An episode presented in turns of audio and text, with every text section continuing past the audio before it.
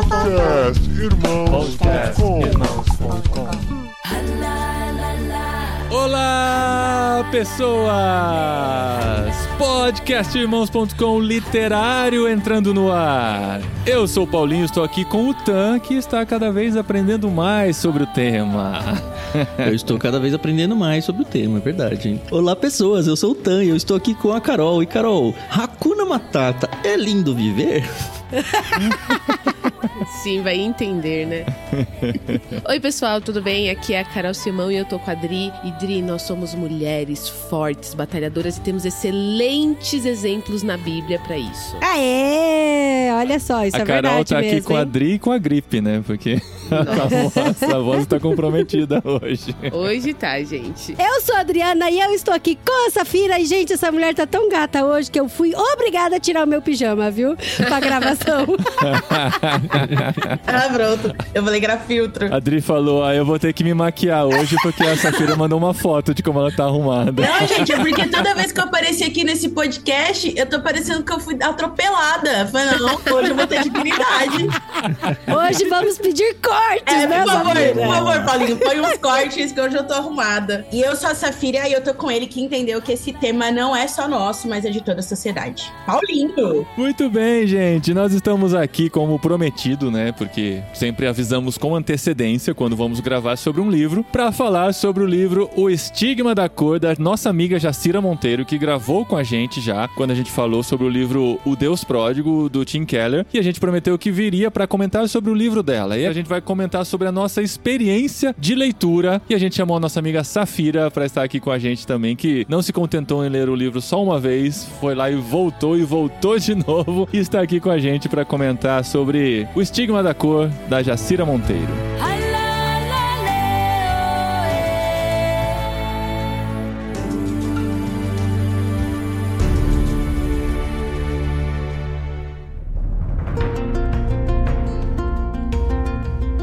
A gente fala Jacira Monteiro, mas é a Jacira Pontinta Vaz Monteiro, o nome completo da Jacira, uma autora despontando no meio cristão, né? Tem escrito muitas reflexões legais na internet e tem aí seu livro sobre a questão do racismo, que é um tema que a gente já tem tratado aqui algumas vezes. Todo ano, pelo menos uma vez por ano, no mês de novembro, a gente separa um episódio especial para falar sobre o tema. Esse ano o estigma da cor a gente colocou para novembro também, mas além disso, a gente em outros episódios está sempre falando porque esse é um tema que nos é importante, qual nós pensamos bastante, lutamos contra o racismo. Então a gente quer conversar sobre esse livro, que é não só uma belíssima introdução ao tema, mas uma belíssima conexão com o cristianismo, com a palavra de Deus, que serve pra gente pensar realmente na questão, em suas origens, em como tratá-lo e termina inclusive com dicas práticas, mas a gente vai falar sobre tudo isso nesse episódio de hoje. Antes de falar necessariamente com você que está nos ouvindo, eu quero direcionar a minha fala agora para a Jacira. Minha querida, porque eu sei que você está ouvindo, eu tenho três coisas para te falar. A primeira é que você arrasou no livro. Gente, esse livro me surpreendeu demais. Ele é uma delícia de ler. Eu falei, eu não sei se eu vou conseguir ler ele tão rápido e tal, e tão profundo como eu gostaria, mas eu consegui, porque realmente o livro prende muito a gente. A linha de raciocínio dele é maravilhosa. A segunda coisa que eu queria falar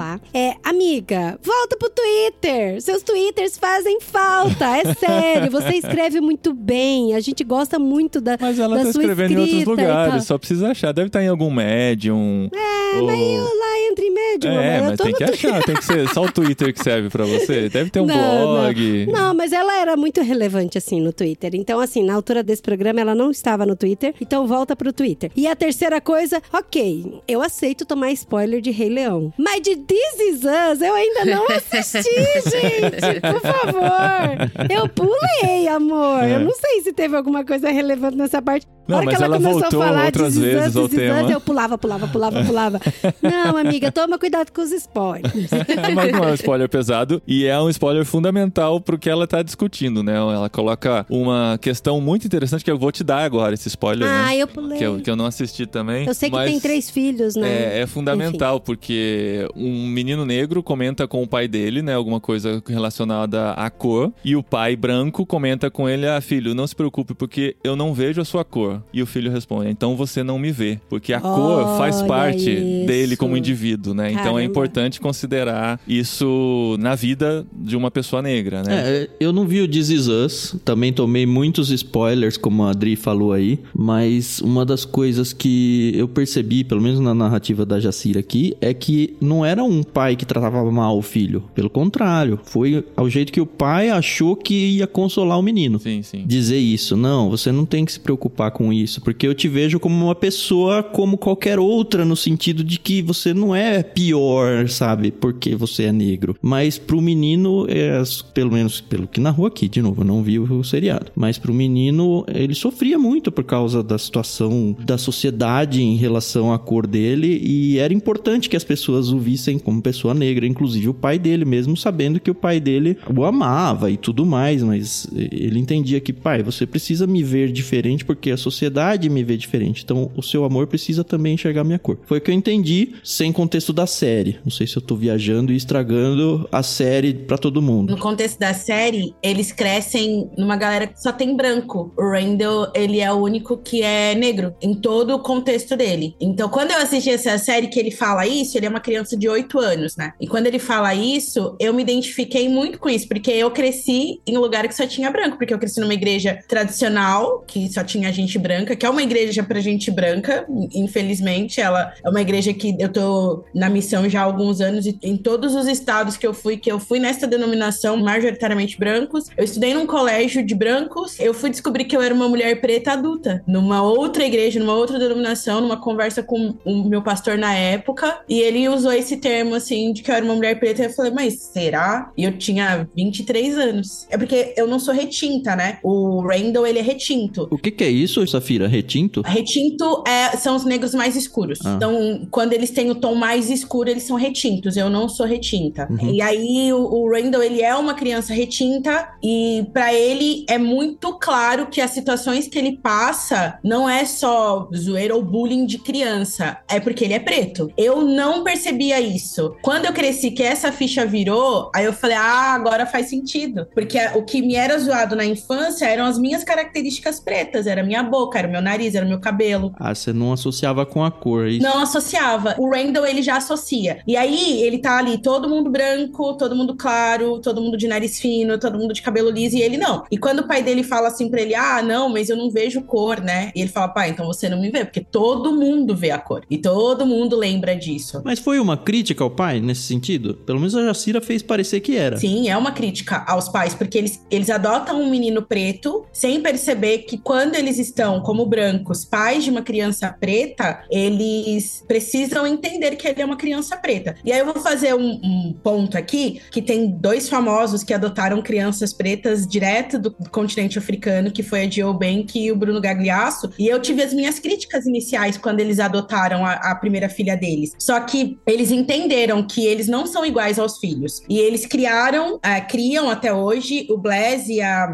a Titi numa esfera de pessoas pretas. Então, as referências das crianças são pessoas pretas. E eles entendem o lugar deles como brancos, pais de crianças pretas, que não são iguais, que eles não vão ter as mesmas histórias e que o filho biológico deles não é igual os outros filhos deles. Então, essa era a consciência que precisava ter nos pais do Randall na série. E a Jacira traz essa crítica no livro, porque ela é pontual assim no livro também. E aí o Randall começa, depois dessa conversa com o pai, o pai dele vira uma ficha e fala: Não, de fato, quais são as referências que meu filho tem que são iguais a ele? E aí é quando o casal começa a conversar que a criança precisa dessas referências. E aí muda toda a história da família por causa disso. E aí os irmãos dele começam a entender que essa luta que era do Randall precisava ser deles também. Então eu achei muito legal tá no, no livro. E quando você fala, né, que os pais brancos que têm filhos adotivos pretos e filhos biológicos brancos, eles veem os filhos diferentes, não quer dizer que o amor deles sobre os filhos é diferente. Eles entendem que eles estão numa realidade diferente, que eles vão viver questões diferentes do filho branco, né? E é por, Por isso causa que da isso sociedade, é importante. né? Exatamente, por causa do, do contexto em que vive, por causa da cultura intrínseca, por causa da história toda a história. que é. eles têm. Mas é no sentido de, olha, vocês precisam ter uma preparação diferente porque o mundo vai tratar vocês diferentes? É isso a ideia? Isso, é. É, porque dentro de casa vai ser tratado igual, mas uma criança loira de olho azul, que é no caso aí da família da Giovanna e do Bruno, o filho mais novo é, é loiro de olho azul. E por mais que eles sejam crianças muito famosas, porque são filhos de quem são, na hora do vamos ver, o mais novo vai ser muito melhor tratado do que o, Bless, por exemplo, que é uma criança preta retinta, de lábios grandes e nariz largo. Então o Zion vai ser preferido e o Bless vai ser preterido. Então, se os pais não estiverem prontos para que essa realidade esteja no coração dos dois, tanto do Bless para entender que o problema não é ele, mas a sociedade, e do Zion para defender o irmão numa situação possível, eles não vão saber lidar com isso fora de casa. Então, se você é um pai branco, uma mãe branca que adotou crianças pretas, você precisa estar imerso nessa, porque senão seu filho vai tomar surra e ele não vai saber se defender, como eu não soube me defender, porque os meus pais, eles não têm esse letramento racial até hoje. Pai, eu te amo, mas ele, eu falei isso pra ele, né? Então não vai ser nada que ele nunca tenha ouvido falar de mim, mas ele é um cara que tem doutorado em direito e tal. Mas ele falou uma vez que ele era branco de traços pretos. Eu falei, gente, mas na biologia na escola dormiu, pai? E, e genética é essa que você estudou?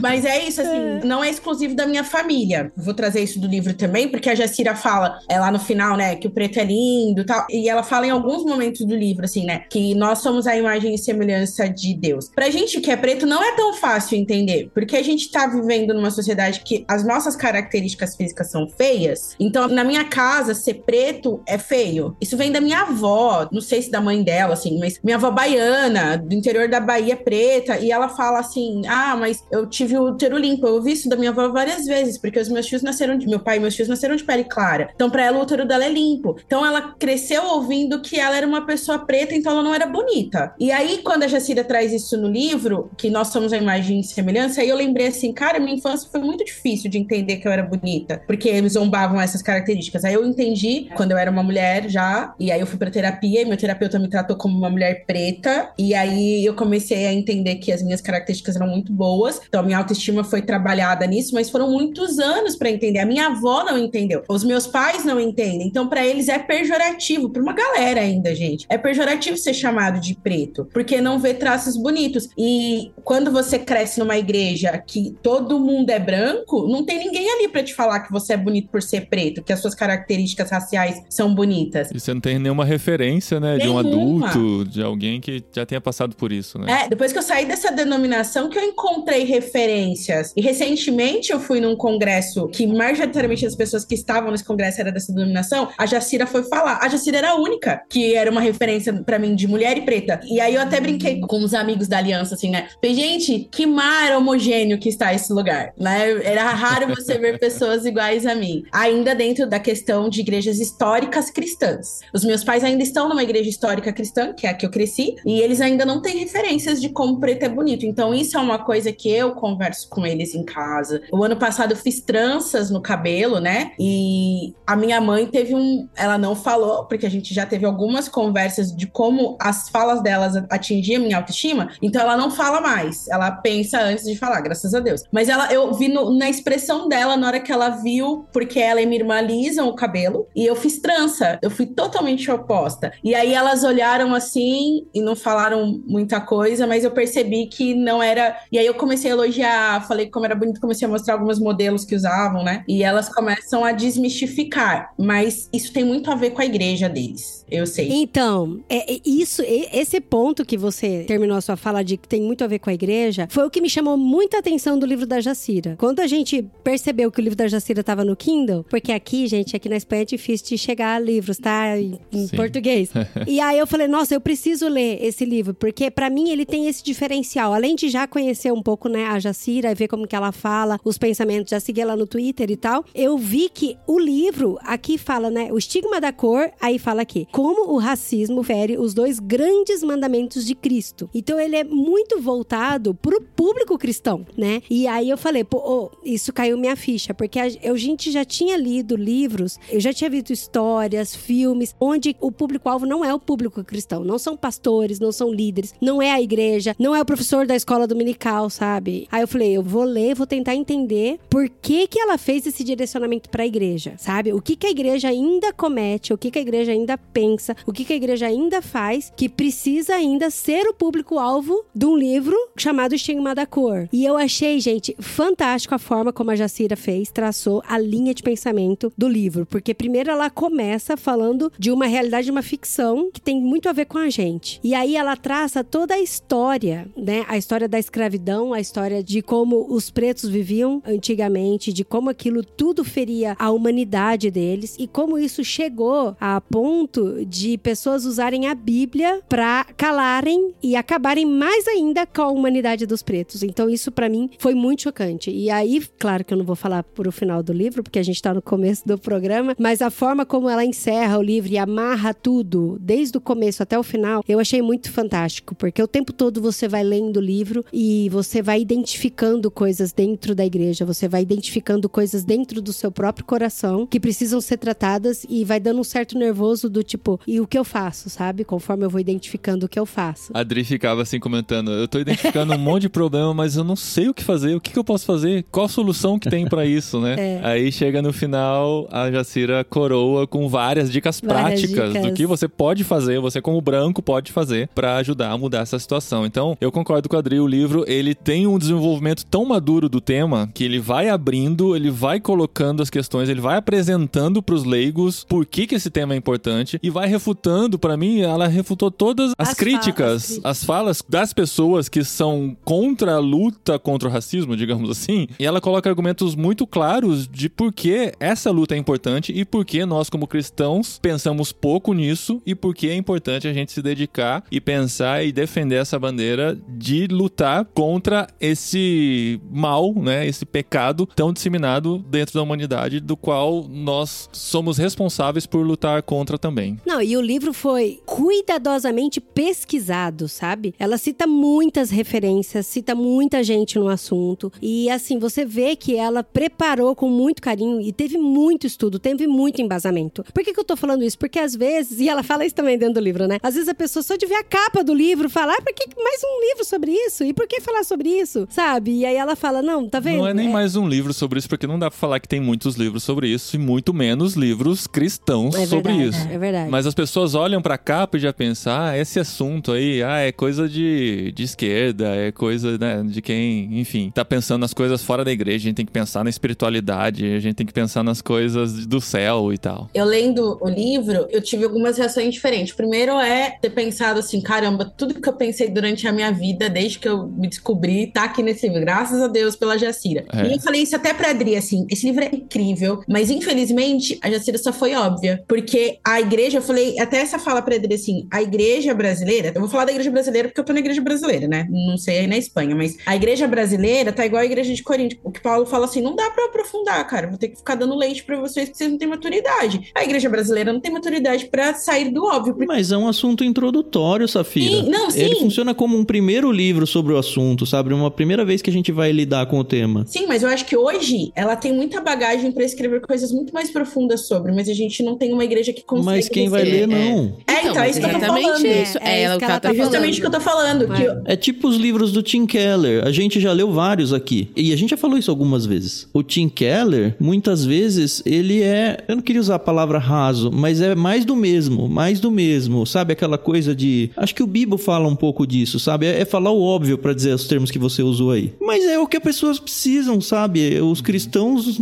não têm profundidade. Vai fazer o quê? Eu preciso do óbvio. Se todo cristão tivesse esse óbvio que a Jacira colocou aqui, a gente estaria muito mais na Muito, frente na nossa, nossa é. muito. sociedade. E aqui é um tema que os cristãos nem lidam. É, Se então. eles, nos temas que eles lidam, eles precisam do óbvio, imagina nos que eles nem lidam. É. Ou que eles fogem. Eu queria falar uma coisa do começo do livro. Eu até comentei com a Carol quando eu tava lendo, que me incomodou bastante. Mas, mas me incomodou muito a ponto de eu falar: nossa, eu não sei se eu vou concordar com esse livro, vai ser perigoso até, num certo sentido, eu gravar esse livro. Mas foi interessante porque conforme ele foi se apresentando, e eu assino embaixo tudo que vocês disseram aí, eu entendi o que a Jacira tava fazendo e ela meio que foi desconstruindo algumas coisas na minha cabeça. Eu não sei se ela desconstruiu pra já reconstruir, porque eu tô ainda maturando a situação. Mas o tema que eu quero abordar, e tô falando porque eu acho que muita gente vai, vai pensar na linha do que eu tô pensando. Logo no início, ela vem com essa ilustração do This Is Us. E me incomodou demais. Porque a hora que eu li o que o pai falou, não, mas eu não vejo a cor em você, filho. Eu falei, nossa, que resposta boa, que resposta bonita, sabe? Que resposta aconchegante pro filho. E aí eu falei, nossa, mas que mal educado que foi a resposta do filho.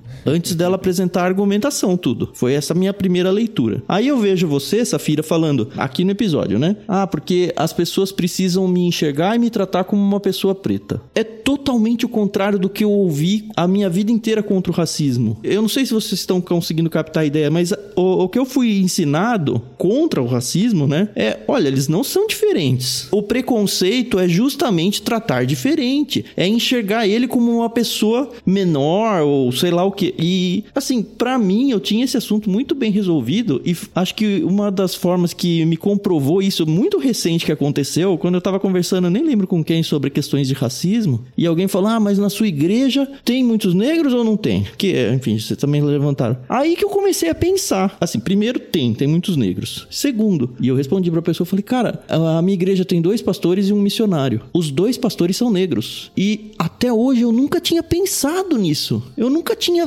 percebido que, cara, eu sou pastoreado por dois negros. E eu pensei, falei, nossa, isso é muito bom, porque não fez a menor diferença ele ser negro, ou ele ser branco, ou ser asiático, ou seja o que for, sabe? Ele é o meu pastor, não importa a cor dele. E aí eu falei, olha, é uma prova de que para mim a cor tanto faz no bom sentido, sabe? É uma pessoa normal. E aí eu entendi o que a Jacira quis dizer é, olha, por mais que você consiga enxergar isso, sua família, ou o meio que você vive faz, a sociedade não vai fazer isso. E as pessoas sofrem coisas que você não tá vendo, não de você, da sociedade. Então você tem que ter uma empatia adicional no sentido de, infelizmente, saber que essa pessoa vai sofrer algumas coisas que você nunca vai sofrer e você precisa ajudar elas a criar casca grossa para conseguir aguentar uma batalha que é maior do que a sua. Pelo menos foi o que eu entendi que a Jacira acabou de dizer, no sentido de que você precisa enxergar a cor da pessoa. E aí eu comecei a entender, tá, talvez eu não deva olhar como qualquer um no sentido de que não importa cor. Mas assim, eu gostaria realmente de a gente chegar um dia na sociedade e poder chegar nessa minha utopia de falar, cara, nem sei que cor é a pessoa. Ela é uma pessoa e é chata, é legal, ela é bonita, ela é feia, ela é honesta ou ela é uma pilantra.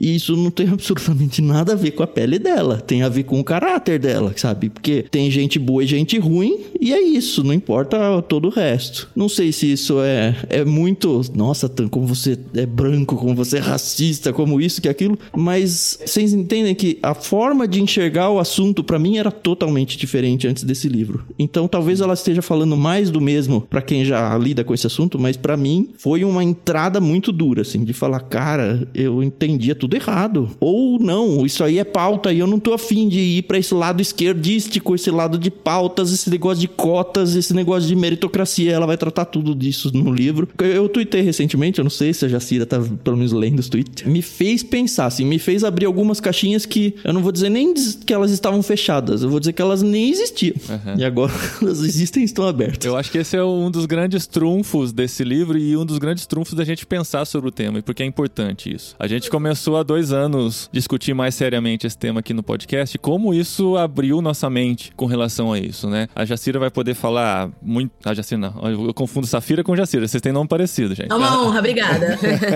a Safira vai poder falar como uma pessoa preta, e, mas nós, como brancos, entendendo o tema, a gente consegue dar a nossa perspectiva também. É por isso que, às vezes, vão ter alguns comentários aqui mais inocentes ou mais contaminados pela nossa realidade, né? Tem muita coisa na minha mente que quebrou no decorrer desses anos, mas o que eu aprendi é tentar o máximo possível, ainda que nunca vai ser possível em sua plenitude, mas tentar o máximo possível se colocar no lugar da pessoa que passa por racismo, que passa por preconceito e estando no lugar dela, entender sua história, entender seu background, entender do que passou pela infância. Eu tive amigos negros com quem eu cresci e para mim era isso também, ah, ele é amigo como qualquer outro, mas ele vivia lutas totalmente diferentes das minhas. A gente tava na mesma sala de aula, mas o que ele enfrentava era diferente do que eu enfrentava. A realidade dele com a família dele, com os preconceitos ao entrar no supermercado, ao viver a realidade, o dia a dia dele era diferente da minha. E por mais que eu encarasse ele como uma pessoa igual a mim, ele tinha uma história diferente que precisava ser considerada e precisava ser respeitada. Isso eu só fui perceber depois de adulto, infelizmente. Sabe? Eu não consegui lidar isso quando criança, quando adolescente com meus amigos negros, porque para mim eu falava assim: "Ah, não, não tem diferença nenhuma. A gente cresce na mesma realidade e tal, mas é totalmente diferente. A gente precisa entender isso, né? Mas pensando só no seu relacionamento entre os dois, Paulinho, era bom, eu acho. Ainda acho que era bom o fato. Porque assim, sumarizando a sociedade dentro do coleguismo só de vocês dois, vocês são duas pessoas iguais, Mas assim. talvez eu não entendesse algumas lutas que ele Exatamente. passava, Exatamente. sabe? Não, isso sim. A questão ele. é, o problema não está na forma de você enxergar outra pessoa como igual. O problema é, é a sociedade inteira não fazer isso e por causa disso a gente tem que olhar para a sociedade e entender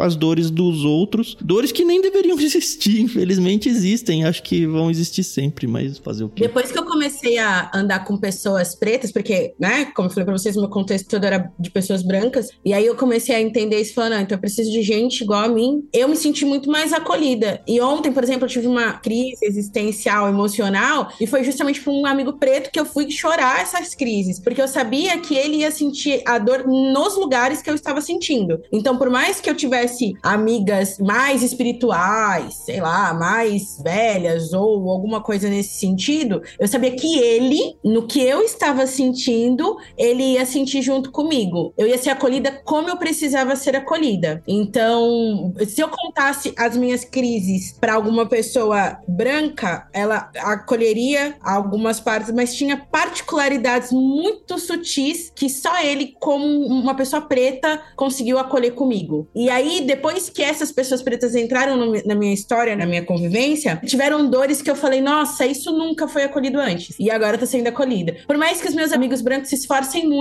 eles não sentem do jeito que a gente sente. Então, eles têm aprendido muito comigo também, têm uma escuta muito aberta, entendem, mas ainda tenho que ficar explicando coisas que pra uma pessoa preta não preciso, porque a gente já tá sentindo junto. Um exemplo pessoal, esse negócio de crescer com amigos negros. Minha melhor amiga na infância é preta. Eu tenho um, um amor muito grande por ela. E tem todo esse discurso de que eu cresci sem ver a cor dela, etc e tal, pá, pá, pá. Mas a gente vivia realidades muito diferentes. A nossa religião é diferente, nosso, o nosso ciclo familiar é diferente. E eu só fui entender que eu era amiga dela, não via a cor dela. E tudo isso uma vez que a gente tava adultas, tá? Isso nem faz muito tempo. A gente tava num restaurante. Eu, ela e tem uma terceira amiga também. E ela foi extremamente destratada. Extremamente destratada. E assim, na hora rola toda aquela indignação, papapi, papapá. E eu e a minha outra amiga, que é branca, loira, dos olhos verdes. Vamos defender, né? Porque caramba, vamos defender a honra dela. E ela falou, gente, eu fico até arrepiada só de lembrar. Eu vivo isso o dia todo. E na minha cabeça, co- como assim você vive isso o dia todo? Ela, e a gente tava num shopping. Ela falou, pode observar que os seguranças, eles ficam de olho na gente, por exemplo. E isso, pra mim, que sou mulher, que tenho também as minhas dificuldades enquanto mulher e eh, sofro os meus estigmas enquanto mulher, nunca passou na minha cabeça. Eu vou num shopping, eu caminho livremente, eu posso ir onde eu quiser, entrar na loja que eu quiser e tá tudo bem. Ninguém, ninguém vai me abordar questionando se eu tenho condições ou não de estar ali. Mas ela sim. E às vezes você nem percebia, você tava com ela e não percebia, né? Eu não percebia, não percebia. É. Nosso olhar não tá treinado pra isso. Exatamente. passa- nunca passou por isso. E aí tem uma questão muito grande que a Safira falou no início da igreja dela. Minha igreja foi catequizada, vai, vamos por assim, por judeus. Então, eram judeus americanos que vieram dos Estados Unidos pra cá, pro Brasil. E, gente, a minha igreja nasceu em Higienópolis, aqui em São Paulo. Pra quem conhece o bairro, sabe que é um bairro muito. Eu não quero usar palavra nenhuma, tá bom? Quem conhece Higienópolis. Foi o bairro que eu cresci estudando, Carol. Pois é. E a gente já tinha algumas situações por ser uma igreja de origem judaica. E aí nós mudamos pro subúrbio da capital. A gente foi mais pro. A gente foi mais pro subúrbio. E aí outras pessoas se aproximaram. E você vê o choque cultural, principalmente com os missionários. Você vê o choque cultural. Eu cresci sendo filha de pastor, meu pai convivendo. Na minha casa vinha todos os tipos de pessoa, aquelas que tinham passado por agressão física, enfim, todo tipo de pessoa frequenta, frequenta a casa dos meus pais. Mas mesmo assim, isso não não fez a minha cabeça, a cabeça das minhas irmãs. E eu tenho uma irmã que ela tem uma cabeça muito boa pra esse tipo de assunto. Quem sabe um dia a Safira conhece ela, vai amar a Amanda, minha irmã. Mas eu eu cresci numa bolha. Não tem jeito, entendeu? Estudei em escola pública, minhas amigas eram negras. Mas gente, isso tudo, até tava lendo o livro e falei pro Fernando, Fernando, acho que eu vou ficar calado o podcast inteiro. Ai, tem o mito de Khan. Eu cresci ouvindo sobre esse mito de Khan. Meu Eu Deus. Eu cresci. E não foi da boca do meu pai, tá Eu- bom? gente, eu confesso que eu aprendi no livro da Jacira. Eu nunca tinha ouvido falar. Nossa, eu ouvi várias vezes, várias vezes em, em eventos que a gente ia, em seminários que o meu pai dava aula, várias absurdo, vezes. gente. E você cresce ouvindo isso, o que, que você aprende? É isso. Que É existe isso. pelo menos, né? É, então, É. não é, é- E por muito tempo, graças a Deus, a gente tem uma igreja com bons líderes e bons professores que te colocaram esse mito abaixo. Mas por muito tempo eu achava que a África ali era. Ai, gente, quando eu penso nisso, eu fico até. Mas a África era sofredora e as pessoas passavam fome e necessidade, como se só a África, né, passasse por essa situação. Por quê? Eram filhos de cão. Ah, pelo amor de Deus, sabe? E, isso é muito vivo. É muito. Ô, Carol, eu quero te falar uma palavra boa. Você até falou, ah, não tenho nada, não vou ter nada, né, pra falar no podcast, como que eu vou fazer alguma coisa. A Jacira meio que no livro, acho que mais pro final, ela fala, dá algumas dicas práticas de como fazer isso, mas acho que até um pouco antes das dicas práticas, né, ela menciona a importância da igreja, afinal de contas, tá olhando através de um óculos cristão o livro todo, da igreja se importar com o tema a ponto de propositalmente falar sobre ele. E não é o que a gente tá fazendo aqui, sabe? Não é um espaço que ela fala que, olha, as pessoas precisam fazer. O que, que você pode fazer? Bom, nós aqui temos podcasts. O Paulinho tem o Irmãos, a gente tem o Ictus. A gente se propôs a, dentro da nossa programação normal, e você pode fazer isso numa igreja, você pode fazer isso numa sociedade, em qualquer coisa que você participe aí em grupo de pessoas. A gente parou um tempo para pensar sobre o assunto, para estudar dentro das nossas limitações, e na minha eu posso dizer que são bem terríveis, né? E assim, propor o assunto de uma maneira. Eu, eu, eu gosto muito disso, de verdade. Porque não só o assunto racismo, mas vários assuntos aí que estão na moda de se falar, eu acho que eles são meio que deturpados pela agenda política que o país vive. Esse negócio de esquerda, direita e tudo. E, E eu acho que isso é Jacira mandou tão bem. caramba. É, isso me então, porque aí a gente foge de alguns assuntos achando que não, esse é um assunto da esquerda e eu não sou da esquerda. Ah, esse assunto é da direita e eu não sou da direita. Só que a Jacira, ela falou, olha, isso aqui é um assunto da sociedade como um todo, não importa se você é de um lado ou de outro. Aham. O recorte que ela faz é um recorte religioso no sentido de que eu estou como uma pessoa cristã falando para cristãos sobre um assunto que os cristãos deviam tratar e não tratam. Nossos dois podcasts, tanto Irmãos quanto Ictus, têm vieses cristãos. Então o que, que a gente pode fazer? Trazer o assunto para os nossos ouvintes, acho que a maioria cristãos, pensar sobre o assunto e tentar fazer, como a Jacira fez muito bem no livro, de conversar sobre o assunto sem envolver a parte política,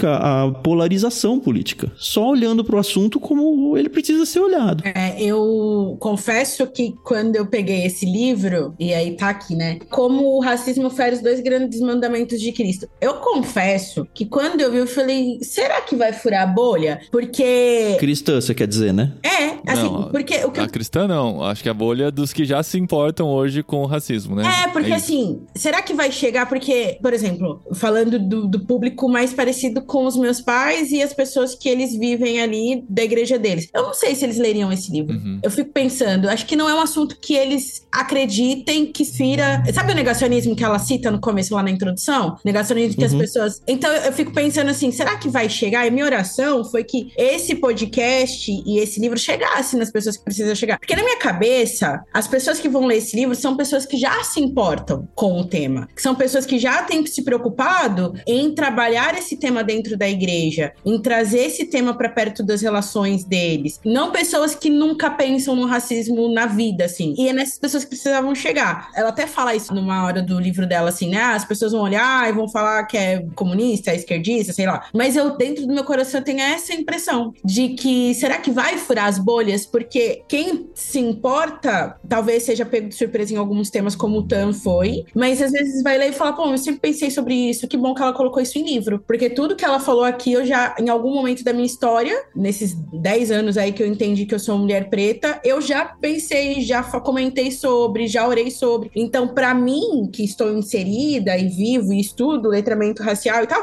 não foi nada que fosse além do que eu já sabia. Mas as pessoas ali que se importam menos, mas ainda se importam, pode ser uma coisa que fale, caramba, nunca pensei sobre isso. Mas será que as pessoas que não se importam, esse livro vai chegar? As pessoas que. Não, racismo não existe, eu acho que não. Eu meio que tenho uma resposta pra você. Eu vou dar um, um testemunho aqui. Dessa semana, aliás, anteontem. Eu tenho um outro podcast que quase ninguém sabe que existe, chama Eu Livro.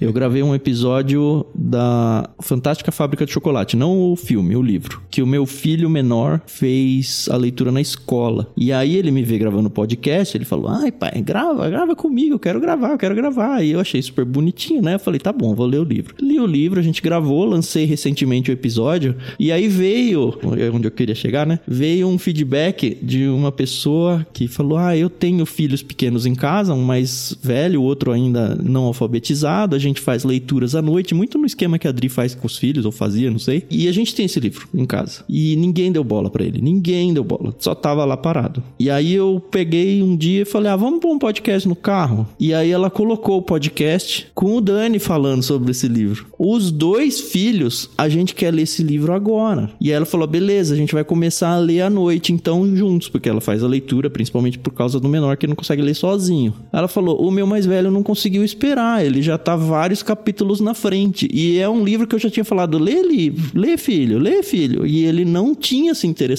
Então eu acho que o papel que a gente tá colocando aqui no podcast de simplesmente falar: olha, esse livro existe, nós brancos lemos e falou pra gente e abriu algumas portas que a gente nunca nem pensou que existiam e fez diferença e é importante pra você ler. De repente é o empurrão que precisa, igual foi pros filhos dessa pessoa que entrou em contato com a gente e falou: eu tenho esse livro, ou já sabia que existia, mas nunca dei bola. Ó, agora o Paulinho e a Adri lá falaram, o Tan e a Carol falaram, a Safira. É que eu, eu tô tentando tirar você da equação, Safira, porque você é a pessoa que leria esse livro. Uhum. E é o que você falou, pra quem já leria esse livro, leria e talvez seja mais do mesmo pra essas pessoas. Mas pra quem não leria, acho que é importante o papel aí do Paulinho e da Adri de um lado do podcast e eu e a Carol do outro, porque de repente a gente vai conseguir convencer algumas pessoas que precisam desse livro, estão na lista sua aí de pessoas que têm que ler e não leriam e agora vão ler porque viram que, olha, fez diferença pra eles. Eu acho que todo mundo devia ler esse livro.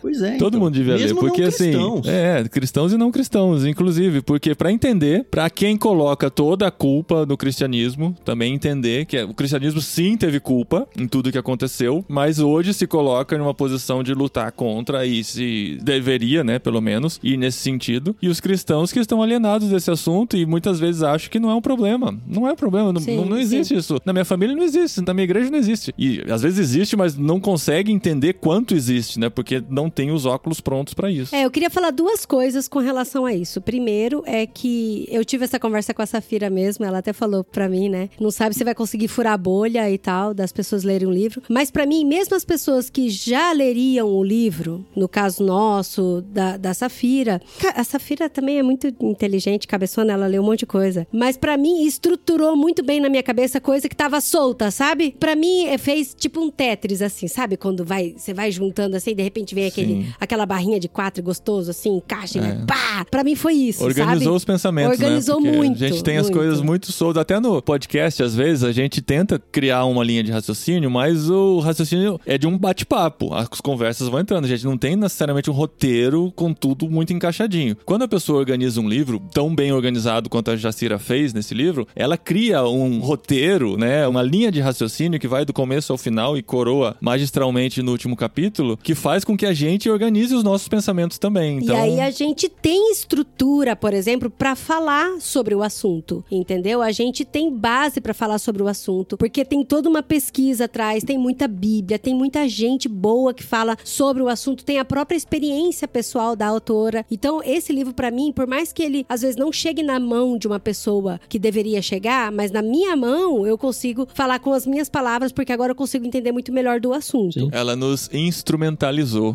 Exatamente. E é interessante Exato. dizer que não é um livro com um jeitão acadêmico, sabe? De um Não. paper, Não, nem nada não, do não. É tipo. uma Ele conversa, é recheado né? de ilustrações, fala do super-herói da Marvel, fala do Rei Leão, sabe? Sim. Fala do This Is Us, fala do Martin Luther King, até coisas da história a gente acaba aprendendo nesse livro aqui. E eu queria ler aqui, a segunda coisa, eu queria ler aqui um trechinho do livro, que é tá dentro da introdução, porque eu acho que aqui a gente vai acabar ficando muito tempo até na introdução para chamar a atenção, né, das pessoas que por que que a gente leu esse livro. E essa parte aqui eu acho que faz muito sentido a gente colocar dentro do podcast. Laurentino Gomes, no seu livro Escravidão Volume 1, diz que o Brasil dos colonizadores europeus foi construído por negros, mas sempre sonhou em ser um país branco. Racismo existe ainda em nossa sociedade, de modo geral, e embora alguns insistam em negar, o Brasil, de forma particular, é sim um país racista. O racismo é pecado, é uma falha moral. Nesse sentido, na matéria da ética cristã em nossas igrejas, faz-se necessário tratar sobre o racismo. E por causa da ética ética cristã deve-se lutar contra o racismo, tanto em sua expressão individual quanto em sua expressão sistemática. Contudo, o racismo é um assunto ainda pouco explorado em nossas igrejas. Isso se torna um problema grave, pois muitos irmãos acabam por não saber qual é a ética cristã, como pensar e agir em relação a esse tema. Primeiramente, não se tem conhecimento histórico do ocorrido, e isso leva a uma não compreensão profunda de como se dão os problemas étnico, raciais atualmente. Essa situação produz três ocorrências principais. Aí que a gente falou, a primeiro, o negacionismo, onde as pessoas acreditam que não tem. Isso não existe. Que não existe racismo e que a Bíblia não fala sobre racismo e que isso não é necessário tratar nas nossas comunidades. Segundo, indiferença, porque alguns irmãos até sabem que o racismo existe e decide consciente ou não se tornar indiferente a ele, ou por não saber lutar contra o racismo ou por achar que é um assunto muito pesado e se envolver e aí permanece na inércia. E o terceiro, por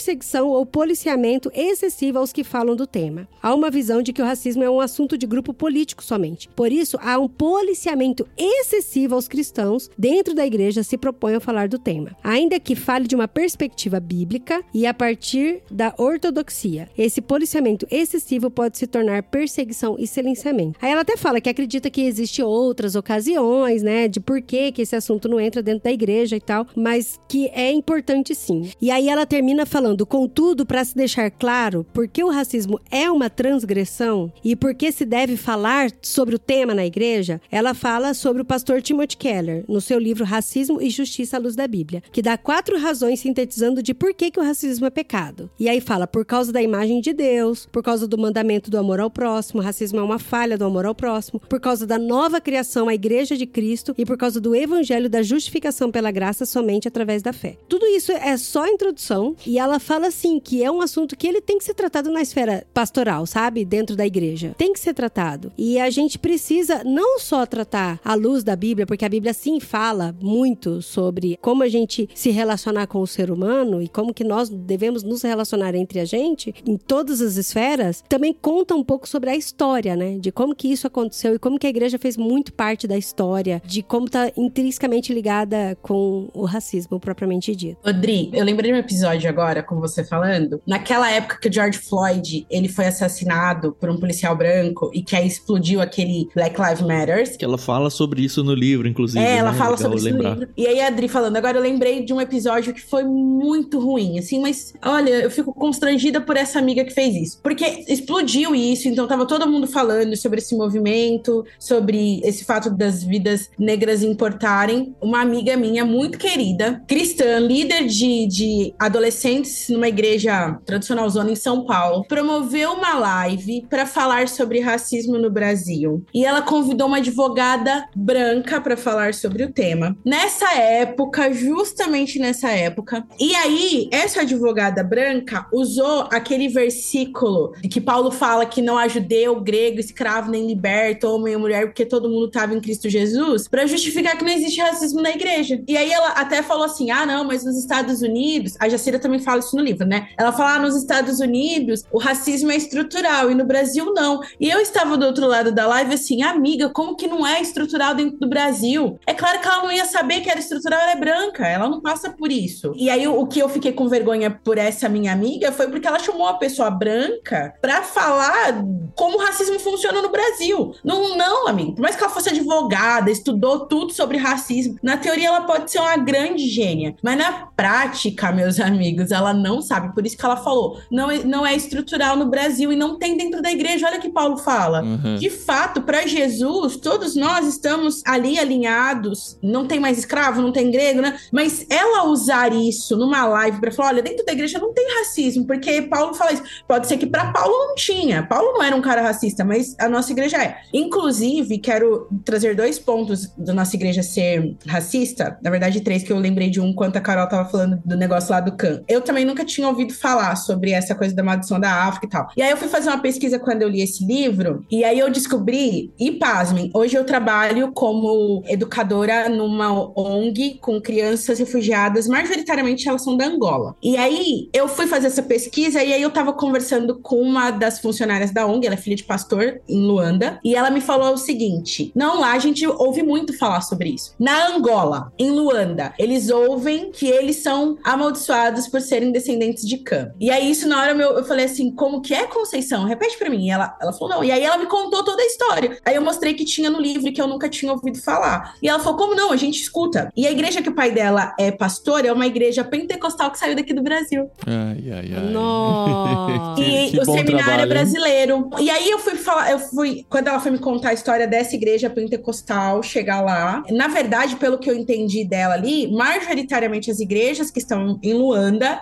vieram do Brasil. E aí, essa igreja aqui no Brasil, ela cometeu um- algumas falhas, porque ela, na missão, eu tô na, na Aliança Evangélica há dois anos, e eu viajei muito com a Aliança para trabalhar em resposta rápida à catástrofe. E eu e o Cassiano, a gente tem essa mesma concepção de que a melhor parte da missão é a igreja, mas a pior também. E aí, ela é uma das igrejas que a gente mais encontra na missão. E eu nunca pensei que essa gafe viria deles. E a outra gafe, eu até mandei pra Adri ontem, porque quando eu fui dormir, apareceu nos meus stories isso, e eu falei, Adri, caiu no meu colo e eu tô indo dormir, eu não vou dormir Que sacanagem. sozinha. Bem antes de dormir, né, Safira? É, de, de um pastor que falou pra uma adolescente que o cabelo Black Power dela não era de Deus, era do diabo, que não condizia com o evangelho de Cristo. E se ela quisesse se batizar, ela teria que alisar o cabelo. Exatamente, pra ela se batizar, ela teria que alisar o cabelo. Quando eu li isso 11 horas da noite ontem, eu falei, não é possível que isso ainda tá acontecendo. Então, ou seja, esta denominação que lá em Luanda fala que os pretos são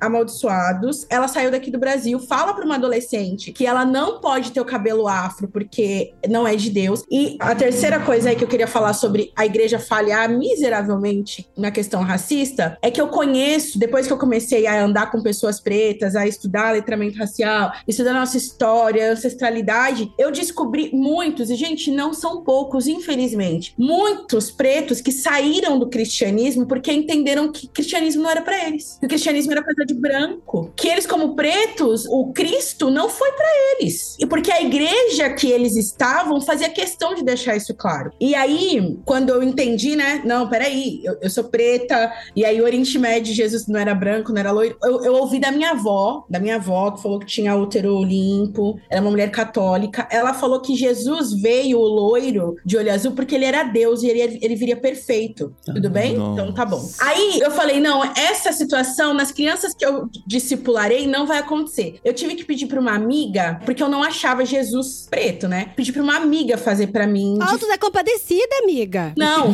bonecos, amigas, pra eu, ilustrações, desenhos pra eu levar pras crianças. Não tem. Aí eu pedi pra uma amiga, que ela trabalha com confecção de, de feltros e bonecos, ela fez pra mim os 12 discípulos, fez Jesus, fez a Maria, Que legal. Tudo com cara do Oriente Médio. tudo cara que de é, né? Oriente Médio. O meu presépio, todo mundo preto, inclusive o anjo. Então, eu precisei pedir pra ela. As crianças lá, né, nessa ONG, nós estamos trabalhando com elas a questão de direito como crianças refugiadas no Brasil e também evangelizando e discipulando. E aí eu fui falar com elas um dia sobre Jesus e tal, e aí as crianças menores gostam muito de pintar. Fiz atividade com as crianças e elas pediram pra pintar e eu peguei um desenho impresso de Jesus e dei pra elas. Elas pintaram Jesus como branco. Ah, Aí eu falei, não vai dar, né? Aí eu peguei um, tem um- uma Bíblia infantil, inclusive fica aqui como dica. Ela é a minha primeira mensagem, que é pra criança. A Ah, gente é tem do aqui. Eddie Peterson, né? Isso. Lá todo mundo tem cara de Oriente Médio. Jesus não é branco, de olho azul. Peguei esse livro, levei pras crianças e o meu boneco de Jesus preto, né? Teve uma criança que tá recém-chegada no Brasil. Ela deve ter uns seis meses que ela chegou de Luanda. E ela falou assim pra mim: Não, tia, Jesus não pode ser preto. Aí eu falei: Por que, que ele não pode ser preto? Aí ela falou: Não, Jesus não pode ser preto. preto, porque preto não é bom. Uma criança preta. Não.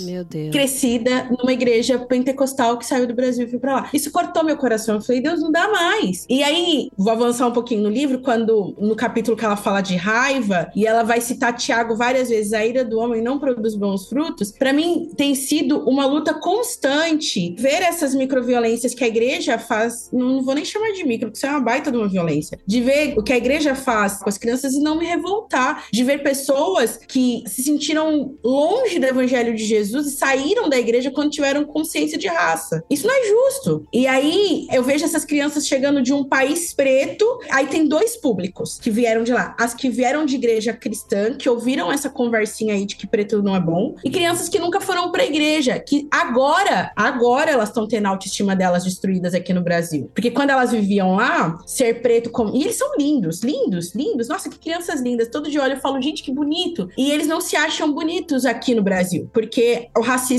tá encontrando com eles. Lá eles não viviam isso. A Jacira fala isso também da experiência dela, né? Que ela veio de Guiné-Bissau pra cá, e aí ela começou a crescer e perceber que tava rolando um racismo em relação a ela. Essas crianças que não eram da igreja estão começando a identificar isso aqui. As crianças que eram da igreja estão acostumadas, já viveram isso dentro da igreja delas. Nossa. Então, olha que louco, num país africano, as crianças cristãs Nossa. não se sentem feitas à imagem e semelhança de Jesus, porque são Dentro da igreja, aonde é pregado a Dentro de Imago casa, Dei. dentro de casa. Dentro da igreja, aonde é pregado o amor ao próximo, como a ti mesmo. Isso é muito incoerente, sabe? Muito, totalmente. E as crianças que não são cristãs, que não. Você até fala assim pra elas: você tem religião? Ela não sabe nem o que é religião, então tava muito longe. Tem uma autoestima muito boa que tá sendo destruída agora na escola. E aí eu entendi que esse processo, eu estava lá como uma mulher preta, fui convidada a participar lá disso, pra também restaurar a autoestima dessas crianças como crianças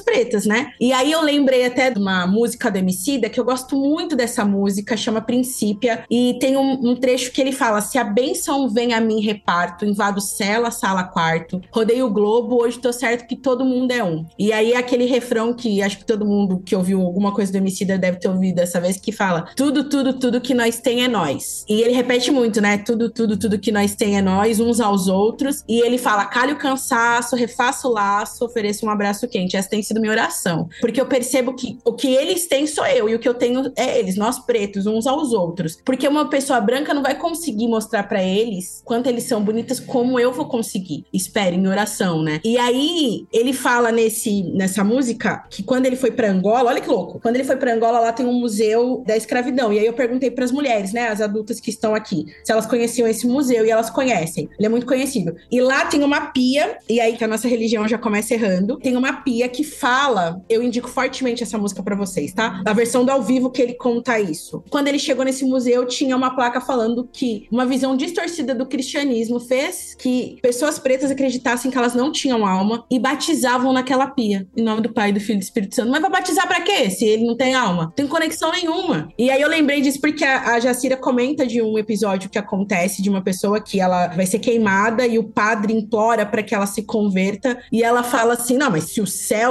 tem crente, eu prefiro ir pro inferno". E isso Sim, é o que a é, igreja é tá chocante, fazendo com as pessoas pretas, porque muitas pessoas falam: "Ah, eu prefiro ficar longe de crente, porque se é pra viver isso, eu não quero". E aí a gente percebe que a igreja tem falhado miseravelmente. E eu tô falando da igreja brasileira, porque eles estão lá em Angola, mas o que eles estão sofrendo de racismo saiu daqui. Mas não desanimem com a igreja, não, tá? Porque vocês só estão entrando nas igrejas erradas. Tem igrejas boas, igrejas que tratam as pessoas como pessoas. Mas essas igrejas, Tan, são as igrejas que têm o maior número de membros no Brasil. E que cresce E é geralmente. preta. exatamente. E que cresce nas comunidades carentes e tal, de maioria preta. É, são as igrejas que deveriam estar tratando as pessoas como pessoas. Porque majoritariamente ali quem tá é preto. Por isso que é importante a gente enxergar a cor, né? Enxergar o indivíduo, porque daí a gente enxerga as suas lutas também. O Paulinho até tinha falado, né? A gente, depois que a gente começou a gravar mais os podcasts, né? Com as meninas do Agostinhas e entender um pouco melhor sobre isso, a gente começou a enxergar melhor as lutas e as dores também, sabe? Porque muitas vezes quando a gente não enxerga a cor, a gente não enxerga as dores e as lutas também, né? E essa Fira falou bastante com relação a, a ferir a imagem e semelhança de Deus. Tem um trecho aqui no livro da Jacira que eu queria ler de novo pra vocês, porque assim, gente,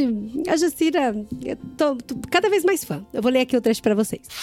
A doutrina da Imago Dei é, portanto, a fundamentação para a luta contra todo tipo de injustiça que acontece aos seres humanos. A lógica é muito simples. Nós devemos condenar o machismo porque tira a dignidade da mulher, ferindo a imagem e semelhança de Deus. Nós devemos condenar a pobreza porque tira a dignidade do sujeito, ferindo a imagem e semelhança de Deus. Nós devemos condenar o racismo, pois tira a dignidade do indivíduo, ferindo a imagem e semelhança de Deus. E assim por diante. Portanto, a doutrina da Imago Dei é a doutrina base para compreendermos que cada ser humano, por ser imagem e semelhança de Deus, possui valor e dignidade. Deus criou cada ser humano de forma singular e deu a todos valor e dignidade. Devemos, portanto, silenciar nossos preconceitos e dar o devido respeito que cada ser humano merece, por causa de ser imagem e semelhança de Deus. Devemos procurar uma unidade com a valorização de nossas diferenças, particularidades, pois em nossas diferenças ele também é glorificado.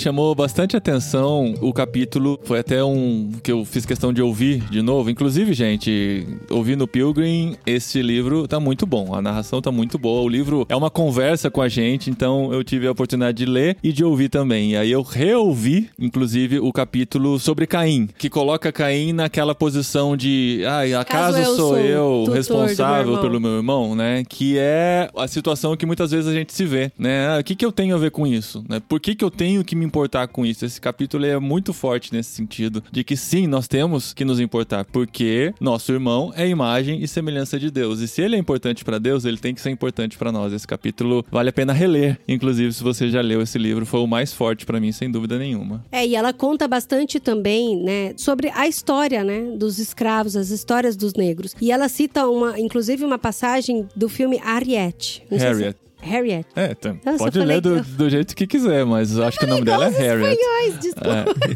É. Ariete. Se fosse os espanhóis, seria Ariete. Ariete. É, sim. Harriet. E, gente, eu descobri muita coisa com esse filme. Ele é bem impactante, ele é muito bom e ele é muito real. Eu pesquisei sobre várias coisas durante o filme. Tinha coisa que eu olhava e falava, não é possível, isso tá muito fantasioso. Não acredito que foi desse jeito mesmo. E foi, sabe? Faz parte da história. Então é um filme muito bom de ver, porque ele é muito real, né? Onde que ele tá?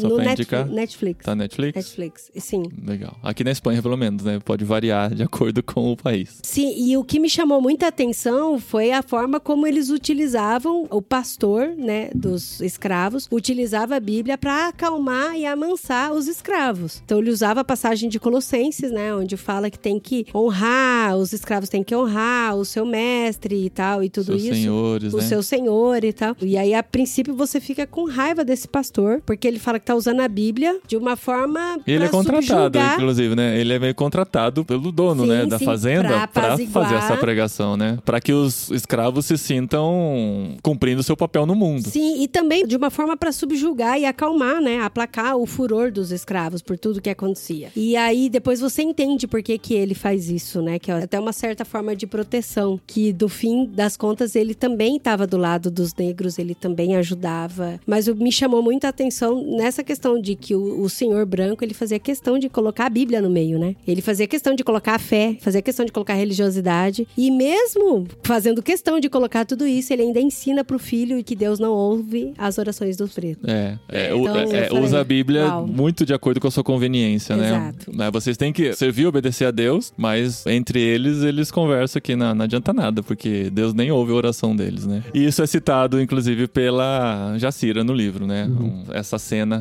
do Harriet. Sim, vale super a pena assistir esse filme. E eu aprendi também sobre as Railroad Underground, Railroads, A do livro que leu vocês leram no Do Clube li- Ictus, Olha né? só. Tô e eu não Legal, sabia, eu não fazia Tem no ideia livro, hein? do que, Ataque que de era. oportunidade tá no podcast do livro. E pra mim foi a história da Harriet foi tão marcante porque a Jacira fala isso no livro também que mulher preta escrava era a pior condição que existia, porque além de trabalhar bastante como os homens homens. Além de apanhar também, como os homens, elas ainda eram estupradas e elas também serviam de procriação. Ah, se né? você sabe, né, que os negros eram produtos, então vai ser tratado igual gado, né? Quanto mais você conseguir criar, mais valor você tem de, Então, são- em mãos, né? São muitas dores, né? Porque a mulher, ela fica gestando ali o seu bebê por muito tempo, tem esse vínculo afetivo, sente todas as dores, todos os enjoos e tudo isso aí, né, Carol? Que a gente sabe que mulher passa. Pois é. Por pois é. isso, e sono, e, e dor, e pressão, e tudo isso, pra no final ter o neném e aí o neném ser separado, sabe? Não, gente, é- é- Então- eu acho que isso, obviamente, tô falando porque eu estou grávida, então acaba me doendo muito essa parte. Tem até aqui, eu não lembro agora quem foi, mas ela traz aqui uma, um exemplo de uma mulher que teve 13, 13 gestações, né? E 13 filhos tirados dela, né? Isso, isso é muito pesado. É muito pesado. É. E nós, como pais, nós temos uma responsabilidade muito grande, né? O meu filho, ele tá na escola e outro dia ele veio, tinha que pintar. Ah, mãe, me dá o lápis de cor da pele. Eu falei, o que, que é isso? Qual que é a cor da pele, né? Porque ele foi ensinado assim na escola. E eu falei, filho. Aí eu mostrei todas as cores e eu falei, ó, mamãe é, sabe, tá vendo? É a cor que mais aproxima da pele da mamãe. Essa é a que aproxima da pele do. Aí fui falando o nome dos amiguinhos dele. Eu falei, por que uma cor é a cor da pele, né? Eu acredito que ele tem entendido isso, mas Uhum. a gente tem um papel muito fundamental na vida das nossas crianças, como a Safira tá tendo na vida desses refugiados, gente, que é um trabalho lindo. Se você não segue a Safira no Instagram, siga, porque é muito bonito o que ela faz lá e ela posta. Mas a gente tem uma responsabilidade muito grande. É, nossa responsabilidade é essa, né? De fazer essa palavra chegar para o maior número de pessoas possível, que se compadeça dessa luta e que não seja só uma luta dos negros, né? Que Sim, nós, Sim. na realidade, que estejamos, a gente seja um, um papel importante nessa luta também, né? Eu queria falar mais uma coisa e eu queria pedir pra Safira não sair, porque ela falou que se eu falasse a palavra, ela ia sair.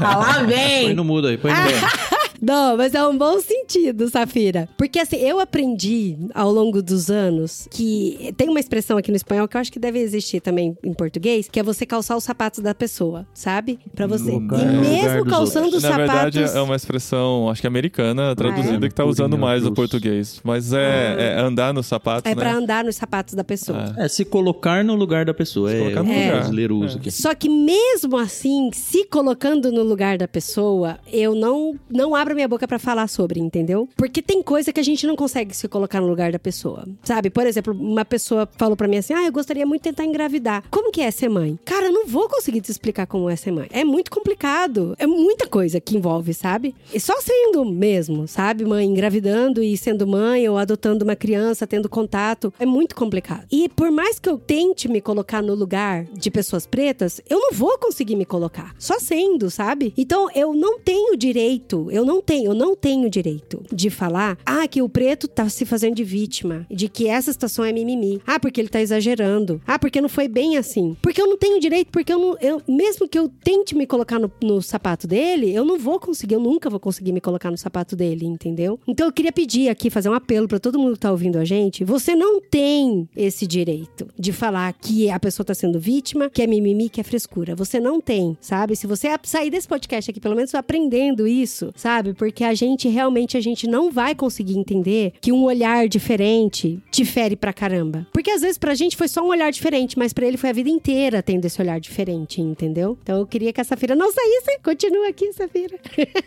eu queria que Daqui, se você daqui. puder falar. Não, mas por quê? Não, é que ficou estranho. Que a Safira tinha falado se alguém falasse que é vitimismo, Ah, ela é. sairia do programa, né? É, eu falei, desculpa, Safira. Ia Mas é tchau. o dizer que o negro está fazendo o papel de vítima, né? Ou Está se fazendo de vítima quando na verdade não é. Que é o que geralmente se vê em discussões assim. "Ué, Qualquer notícia, qualquer notícia que sai em redes sociais Entra nos envolvendo comentários. questão racista, vai ter gente falando que é vitimismo, vai ter gente falando que é mimimi, vai ter gente falando que não foi bem assim e que, enfim, a gente viu aqui, né? A gente percebe, a gente tá aqui na Espanha e os casos de racismo contra o Vinícius Júnior, a gente vê a repercussão. Ah, não, não é bem assim. Ah, ele é muito reclamão. Ah, as coisas Eles não falam são que desse o, jeito. aqui eles falam que o Vini Júnior é muito chorão. É muito muito chorão Que ele não e aguenta, tal. não aguenta brincadeira. Que é brincadeira. É, é só Ah, brincadeira. É, Então, é. assim, é claro, né? Quem tá falando isso é porque nunca, né? Foi chamado dessas coisas que ele é chamado. Então, assim, a gente precisa saber e entender. E se, mesmo se colocando no lugar você não entender, fica quietinho, né? Fica Sim, quietinho, não precisa falar É, nada. tem aquele meme do Monstros S.A., que é o ursão grandão, né? O monstro grandão. Sully. É, o Sully. Sully. Que ele tá com a mão assim na boca e tá escrito: Cala a boca, meu anjinho. Cala a boquinha, meu anjo. E assim, é sempre. Quem fala disso é sempre pessoas que são brancas, né? Então não dói em vocês mesmo, gente. Não vai doer. E eu, eu fico impressionada quando as pessoas usam, tipo, ah, mas eu ouvi isso uma vez. Ah, quando a minha irmã era pequena, eles zombavam dela porque ela era muito branca. Gente, quando a gente tá falando de racismo, a gente tá falando de uma questão de exercer poder sobre o outro por causa de raça. A gente não tá falando que tá zombando por causa só por causa disso. Uma situação isolada de uma única criança. A gente tá falando de um povo inteiro, de um continente.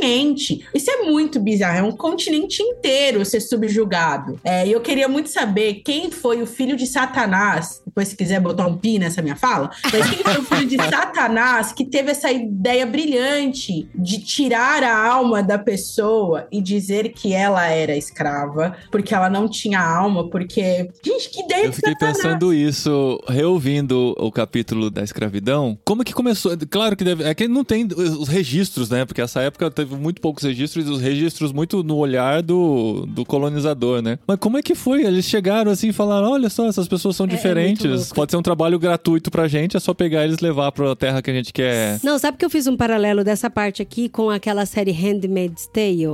Porque eu falei, meu Deus do céu, sabe? Como assim? Eles chegaram e falaram: não, eu vou tirar sua humanidade, você é meu, meu produto, e pronto. Sabe? A pessoa tinha seu trabalho, tinha sua vida, tinha sua rotina, Sua sua família. humanidade, sua família, e não. Inclusive, no Handmaid's Tale, também, nessa época da escravidão, foi utilizada a Bíblia, né? A, Bíblia, como é. argumento. Exato. A Bíblia Nossa. fala isso desse jeito, o que a Jacira chama de exegese pobre. Você consegue defender qualquer coisa, né? Utilizando versículos isolados ou a sua cabeça deturpada pra lê-los. Eu tava lembrando do livro do C.S. Lewis, Cartas de Diabo ao seu aprendiz. Uhum. E aí eu falei, se o C.S. Lewis hoje, com a cabeça, né, dessa questão racial, escrevesse esse livro, ele com certeza colocaria lá pro diabo duas coisas que eu falei estaria nesse livro do C.S. Lewis. Um é, vai lá e escraviza preto, né? De um cara que tava dentro da igreja. Fita fuso, tive uma ideia, né? é, olha aqui, olha aqui, vai lá e fala isso pro seu humano aí. E a outra coisa que ele colocaria é: você quer destruir a igreja? Quer abalar a igreja? Fala que racismo é mimimi. Aí você não precisa nem fazer muita coisa. Você joga isso só pra isso. Eles mesmo. mesmos, né, Safia? É, e pode tirar umas férias prolongadas que eles vão se matar, você nem precisa.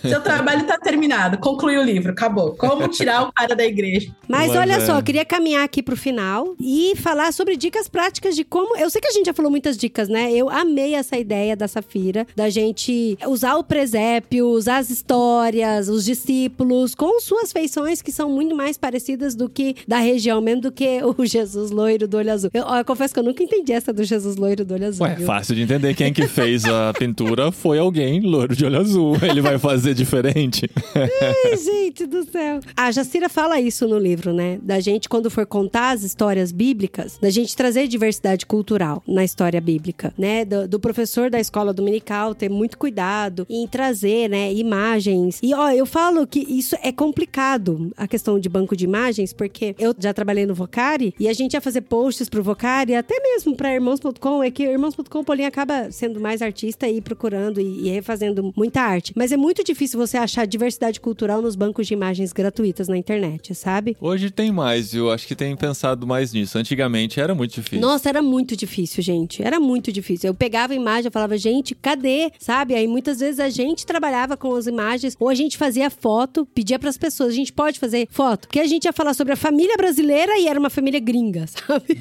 Comercial Doriana.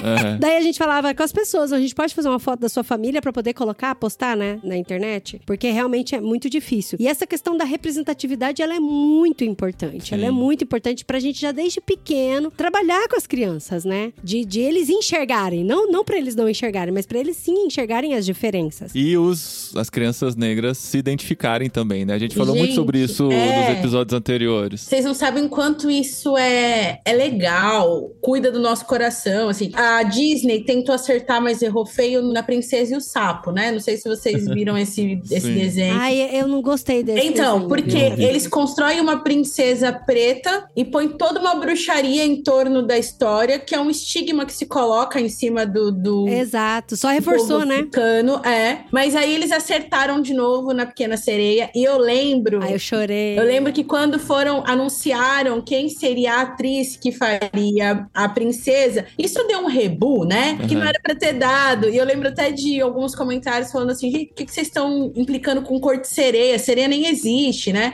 Mas eu lembro de gente dentro da igreja falando que era. ah, Primeiro que quando eu era criança, a Disney era do diabo, não era nem pra assistir Disney, É, que era do diabo. O que, que os crentes estão assistindo no Disney, né? É, as mesmas pessoas que falavam que Disney era do diabo, tava lá cacetando que a princesa a sereia não podia ser preta. Ué, meu amigo, não era nem pra você estar assistindo, porque você né, não é do diabo. E eu ouvi muito de gente falando disso, assim. Mas aí, eu não sei se vocês viram, quando o filme foi lançado, que rolou um promocional de famílias sim. pretas filmando as reações das meninas pretas. Ai, crianças. gente, é de chorar. Sim, sim, é é e elas demais. falam assim, nossa, ela é preta, igual a mim, né? Tipo, criança grita, mãe, ela tem a minha cor. É, eu, se eu fosse é uma criança e visse, né, a Ariel parecida comigo, eu acho que seria muito legal também. Então, essa coisa da representatividade, eu tô vendo isso agora, né? Porque eu discipulo crianças, trabalho com crianças há muitos anos, trabalho com viagem missionária há mais de 15 anos, né? E as crianças que eu tinha contato, que eram crianças pretas, eram crianças em comunidades, em lugares vulneráveis, que eu ia pontualmente, né? Não era um trabalho de discipulado contínuo. As crianças que eu discipulava continuamente eram crianças brancas, né? Das igrejas que eu vim. E agora, nesse projeto, que são crianças angolanas, tem duas venezuelanas, mas elas também são pretas, pretas com indígenas. Então, elas têm os traços pretos e cabelos mais lisos, enrolados. É muito, muito bonito,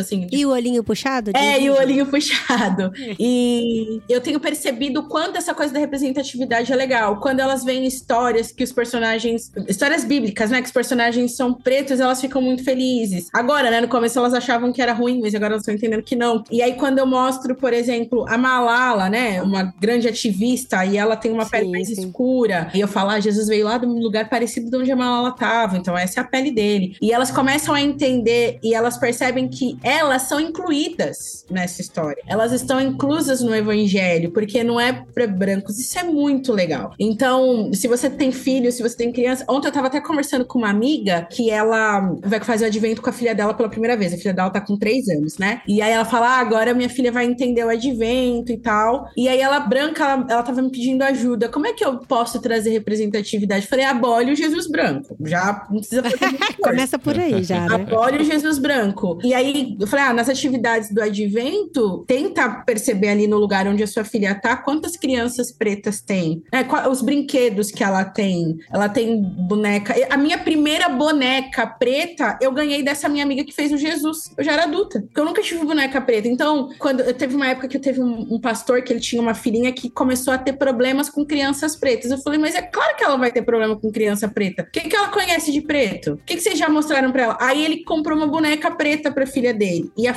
aquela Que da hora. Baby Alive, que é o meu salário, a boneca. Aham. Ele comprou uma dessa e a filha dele se apaixonou pela boneca. Então, bonecas diversas, brinquedos que mostrem a diversidade, não só aquela boneca Barbie branca, mas dá uma boneca preta pra sua criança, mesmo que ela seja branca. Livros que tenham personagens pretos. Tem o Pequeno Príncipe Preto, que é uma releitura do Pequeno Príncipe do Saint-Exupéry, mas feito na África. Muito legal. Tem uma- um podcast chama Calunguinha, que é sobre histórias de pessoas pretas que eram reis na África, viraram escravos. Gente, esse podcast é incrível. Então, mesmo que você não seja pai de criança preta, insere isso como natural. Não sei se vocês que estão ouvindo a gente já percebeu isso. Quantos livros o personagem preto é um personagem legal? Quantos brinquedos a sua filha tem é preta? Seu filho dos bonecos que ele tem? Não sei nem se menino brinca com boneco, né? Depende. As crianças que eu brinco brinca de panelinha, então não dá pra ser muita referência. A minha bolha, as crianças brincam, os meninos gostam de brincar de cozinha junto com a mãe. Então, Videogame. é, videogame. Mas assim, o Lucas tem o jogo do Homem-Aranha e do Miles Morales. Ele Ai, joga, gente, que é muito legal. É muito É bom. muito O legal. filme do Esse- Miles Morales, muito bom. E assim, personagens. Pra criança é isso, gente, porque a gente sabe que a gente tá vivendo ali um, um período que é bíblico, né? Não, não vai ter uma revolução de uma geração que vai transformar e esse país vai ficar bom. Mas se a gente cria crianças que elas entendem que nós temos uma ferida social, que é o racismo, elas vão ser adultos mais comprometidos com a causa. E não dá pra você, com uma criança, sentar e conversar. Você precisa, de forma lúdica, apresentar pra ela. Então, o Natal é uma excelente oportunidade, né? De Jesus não é branco. E o adulto, Safira? A gente desiste do adulto? Vamos só trabalhar nas crianças? Eu Não, tô brincando, mas. A Safira entrega pra né? Deus. Então, porque pra adulto, eu vejo o seguinte, confessando aqui uma vergonha minha, eu sempre citei uma fala de uma série chamada When Calls the Heart, e eu descobri faz pouco tempo que ela tá na Bíblia. Qual que é a frase? Que é quando os bons se calam, coisas ruins acontecem. Mas isso acho que é de Martin Luther King. Não, sim, o Luther King fala isso. Tem na série do When Calls the Heart, mas é um, um versículo da Bíblia que ele parafraseou. E por isso que ele falou. Preciso saber qual é esse versículo. Não, não, É. não lembro. Tiago Fica chato. 4,17, não é, gente? Como que é? É, portanto, pense nisso. Quem sabe que deve fazer o bem, não faz comete pecado. Esse daí! Ah, Olha boa, aí! Olha aí. O When Calls the Heart é mais fácil de entender. Mas É. a Bíblia tá boa. Ah, que bom. Tô brincando. Mas, gente, então, o adulto que tá se tornando consciente sobre isso, ele tem que apontar, sabe? Se você vê alguma atitude acontecendo, você tem que falar. Você tem que apontar. Você tem que dar ouvidos. Eu sei que a gente já falou isso em outros podcasts, mas você tem que ouvir a dor também da pessoa que tá passando, sabe? Ou escutar as histórias, perguntar como é que pode ajudar, perguntar como é que fazer. E dar ouvido também, trazer pautas pra igreja pra falar sobre isso. E não só isso também nessa fila, que pessoa preta também é inteligente, é responsável, tem seus dons, tem seus talentos e trazer isso pra igreja. Sou inteligente pra caramba, gente. É isso aí. Desculpa aí, né? Falei. E tá cheio de autoestima. É isso aí. Terapia, muita terapia.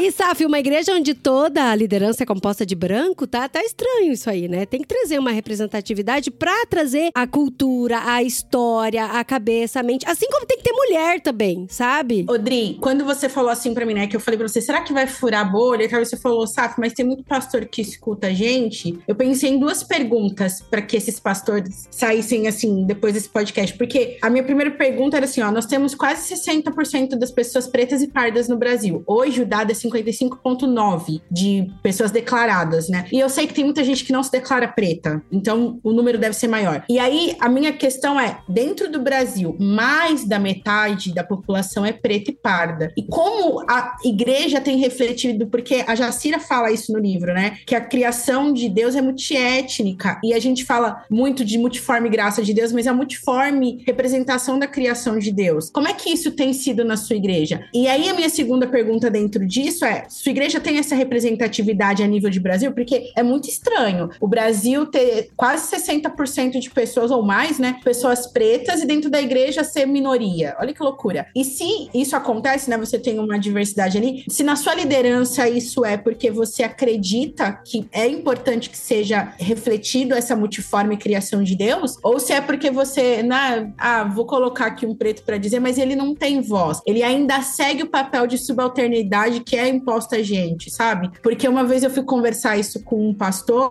ele falou: "Não, mas na minha liderança tem um cara que é preto, mas esse cara preto não tinha voz. Ele tava lá e ele fazia toda a parte de serviço de diaconia. Amém, é para um líder fazer isso também, mas na hora de decisões ele não era ouvido. Então, tá de fato sendo representatividade? E aí se a sua igreja não tem isso, quais são os impeditivos para que essas pessoas se cheguem à sua comunidade de fé? A Jacira comenta no livro que às vezes essas pessoas se sentem mal quando elas entram na igreja por causa da pompa e da não receptividade. Então, isso são coisas que devem estar na pauta, assim, das igrejas, né? Se ter essas pessoas pretas na sua igreja, ela tá incluindo que elas tenham dignidade não só no, no ambiente eclesiástico, mas se você tem jogado a luz sobre as lutas que elas enfrentam diariamente fora do seu contexto. Porque às vezes dentro do contexto eclesiástico vai ser tudo muito bom, vai ser tudo muito legal, mas o contexto eclesiástico, infelizmente, é uma parcela muito pequena da nossa vida. Então, sua igreja tem representatividade e ela é honesta e digna pela representatividade, e tendo essa representatividade, a tua igreja tem mostrado que, apesar de lá ela ser acolhida, ah, eu não vejo cor, tudo bem, se você, de uma forma positiva, não enxergue cor, mas a sua igreja tem mostrado que quando ela sai dali as pessoas enxergam as cores, porque eu acho que esse discurso precisa começar a vir dos pastores, né? Então, eu acho que para adulto essa seria minha, o meu conselho, assim, essas perguntas. Poxa, o Brasil é muito mais preto e pardo do que branco, por que, que dentro da minha comunidade de fé não reflete o Brasil? O que, que a gente tá errando? Como que a gente pode acertar? Isso deve ser uma discussão, porque por mais que a Jacira tenha dado dicas aqui práticas que, gente, se você praticar vai dar bom, mas cada contexto, cada comunidade tem um contexto muito particular, né? Muito único para responder essas perguntas. E se você vai ler o livro, gente, né, não pare no último capítulo, vai para a conclusão e vai também para o apêndice, que é o, no apêndice ela vai dar dicas práticas para você como indivíduo e para você como igreja implantar algumas coisas, lutar contra o racismo, várias ideias lá, a gente não vai citar aqui por questão de tempo, né? Acho que a Adri até queria citar, ela fechou o livro aqui. Não, eu, não, eu, tô, eu tô pensando aqui, por que, que ela colocou apêndice? Tinha É. que ser um capítulo do livro, porque É. se bota apêndice o povo não lê. É, pode ser desprezado. Por isso que eu tô dando esse alerta aqui. Não pare sem ler o apêndice. Só pare a hora que acabar mesmo o livro, porque esse finalzinho ele é muito importante. E ajudou a Adri a responder a dúvida que ela tava o livro todo, né? Eu tô entendendo o problema, mas o que, que eu posso fazer? Ela O fala, que, que eu você posso que fazer? tem um podcast. É, ela fala até do podcast, né? Isso a gente já tem feito, assim, bastante legal. aqui de trazer pessoas pretas pra falarem também no nosso podcast e sempre agregam muito, né? Então a gente quer continuar fazendo isso. Leiam o livro da Jacira, de verdade. Tem aí no Kindle Unlimited, É, tem no pra quem paga a Pilgrim. conta. Tem no Pilgrim. Tem em impresso áudio também, tá? Você também pode comprar, receber em casa ou achar numa livraria. Sim. Pode escrever pra Jacira também, que ela também é conferencista. Eu falei pra ela que ela é conferencista. Conferencista Jacira. Sim, sim. A mulher fala muito bem, viu? É. Além de escrever, fala muito bem também. Gente, queria agradecer a presença da Safira. Muito bom, sempre bom. A participação da Safira sempre traz aí muitas coisas novas pra gente aprender, sempre muitas ideias e com seu coração muito voltado pra criança, né? Safira, inclusive, tá aí encabeçando um projeto ministerial pra trabalhar com crianças. Né, Safira? Fala um pouquinho pra gente aí. Sim, eu entendi esse ano. Na verdade, esse chamado de Deus para discipulado de criança é longo pra mim, né? Mas eu sempre resisti. A gente fala, não. E essa semana eu tava até comentando com o meu pastor que toda vez que eu começo a trabalhar isso, eu falo, não, mas tem gente tão melhor que eu, por que que o senhor me chamou? e eu tô começando agora a trabalhar junto com o meu pastor, né, o Simval Júnior. A gente tá trabalhando minha habilidade de dar treinamentos para ministérios com crianças nas igrejas, né? Porque a gente entendeu, tem muita igreja que tem entendido que esse ministério é muito importante dentro das igrejas e eles precisam ser tratados com a relevância que precisa. E aí eu escrevi um projeto, começando, a Adri tá até me dando uma mentoria, para que eu alcance outras igrejas e a partir do ano que vem, meu propósito a partir de 2024 é começar a trabalhar integralmente para missão com discipulado infantil, trabalhar com crianças pós-catástrofe, que tem sido a minha última experiência, e os filhos de pastores e missionários da terceira cultura, né? Que é crianças como os filhos do Paulinho e da Adri, que são brasileiros, mas estão vivendo na Espanha. E aí tem essa questão de crise de identidade, e é um público que precisa muito do discipulado e da identidade de reino, né? Então tem sido esse caminho. Ano que vem eu entro pro seminário e aí faço toda essa parte dos pré-requisitos para ser missionária em tempo integral. Se Deus vai me tirar do Brasil, eu ainda não sei, mas eu sei que o público é criança e discipulado. Olha aí, eu conheço um país legal que ia ficar feliz, hein, te receber. que tem bastante necessidade. E um que ia ficar triste, né, se ela fosse. e é fácil de te encontrar, né, Safira? Já Sim. falamos aí do Instagram dela. Como que tá seu Instagram, Safira? É saf.alcântara. Saf.alcântara. Safi com I, né? Isso. S-A-F-I Alcântara. Muito bom, Safira. Muito obrigado. A gente quer você outras vezes aqui no Literário e no podcast irmãos.com, com certeza. Espero que você não encha demais a sua agenda a ponto de não ter mais hora livre pra gravar com a gente. Meu amigo, eu gravei com vocês no meio de uma catástrofe na Bahia. Eu gravo em qualquer lugar. É verdade. Não deixa, a gente rouba a Safira de onde ela estiver. Muito bom. Obrigada pelo convite, gente. E sobre o próximo mês, nós já anunciamos no episódio anterior a quinta mulher autora desse semestre, né? Dos seis livros que vamos ler nesse semestre. Vamos ler a quinta mulher e vamos voltar a dar uma segunda chance à nossa querida, ou mais querida da Carol do que de nós, Agatha Christie. Não desistam dela, gente. Não Tava desistam. ouvindo o último literário, Paulinho. Strike 2 pra. strike 2, é. Strike 2 pra, pra Carol, né? Três strikes a gente. Por que Strike 2? Não, não, pra Qual Carol não, pra Agatha. Qual foi o não, da Agatha Christie. O, o é do, dos elefantes, os elefantes Sim, da aí água para esse é segundo, né? Esse é o Esse é o segundo, é. segundo. é. Ah, tá. Não vai ser. Strike 2 não. Só que o problema é que vocês ficam perguntando pra mim, é bom, é bom? Aí eu falo que é e vocês não gostam e... vida. não, a gente percebeu isso no último episódio. Você quer abaixar as expectativas, mas a gente tá indo com o Exato. coração aberto, porque a gente vai ler O Natal de Poirot, ou alguma coisa parecida com isso que seja o nome do detetive da Agatha Christie. É um livro de Natal. Nós vamos ler aqui, assim, as pessoas estão ouvindo este episódio em novembro, mas a gente tá adiantando um pouquinho as gravações na esperança de conseguir gravar com a Carol esse livro de Natal antes que o bebê nasça, né? Então, né, a gente vai descobrir, né? Se em dezembro a Carol estará no episódio, é porque o bebê não nasceu antes. Mas enfim, essa é a nossa expectativa. Vamos ler em novembro o livro de Natal, mas para lançar em dezembro aqui no literário. Eu, eu queria saber da Carol se esse livro é tão bom a ponto de ter o Nakatomi Tower lá. É, O sim, nome? eu peguei a referência do Duro de Matar. É o melhor filme de Natal de todos os tempos.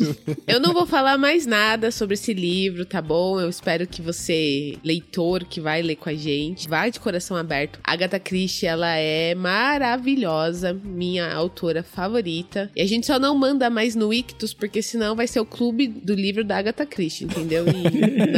E ela tem livro suficiente para mandar todos os meses, né? Tem Uh, por um anos, tempo. por anos. Por anos. Bom, a gente vai organizar uma leitura coletiva dele no Discord do Ictus. Se você não faz parte ainda, bit.ly barra leitura coletiva. Apesar da gente gravar isso em novembro por questões gestacionais da Carol, eu acho que a gente deve fazer o cronograma de leitura em dezembro mesmo, viu, Carol? Pra meio que ser. terminar o livro perto do podcast. Aham. Afinal de contas, como a Adri sempre defende, é muito legal ler um livro de Natal na época de Natal, Do pelo menos Natal. no mês de Com dezembro. certeza, com Sim. certeza. O literário de Natal vai ser na segunda semana de dezembro, tá bom? Porque em dezembro a gente faz o cronograma um pouco mais curto. Na primeira semana, no podcastirmãos.com, né? Na primeira semana entre o jet lag, na segunda o Natal do Poirot, o literário, e na terceira a gente faz a retrospectiva do ano. Pensando na agenda do Ictus, se você tá ouvindo isso pelo Ictus Podcast, a gente para normalmente em dezembro, então não vai nem ter episódio no dia 5 de dezembro, a terça-feira, mas vai entrar esse episódio extra aí no dia 12 de dezembro, porque a parceria é muito mais importante do que a nossa agenda. A gente deve então parar em dezembro e janeiro, como a gente sempre faz, mas vamos divulgar um pouco melhor aí dentro dos nossos outros programas. Não sei ainda se a gente volta em fevereiro ou março. Ô, louco. Ah, tá expandindo as Não. Ah, não, mas a Carol é vai estar porque na é um ano licença. diferente, né? A Carol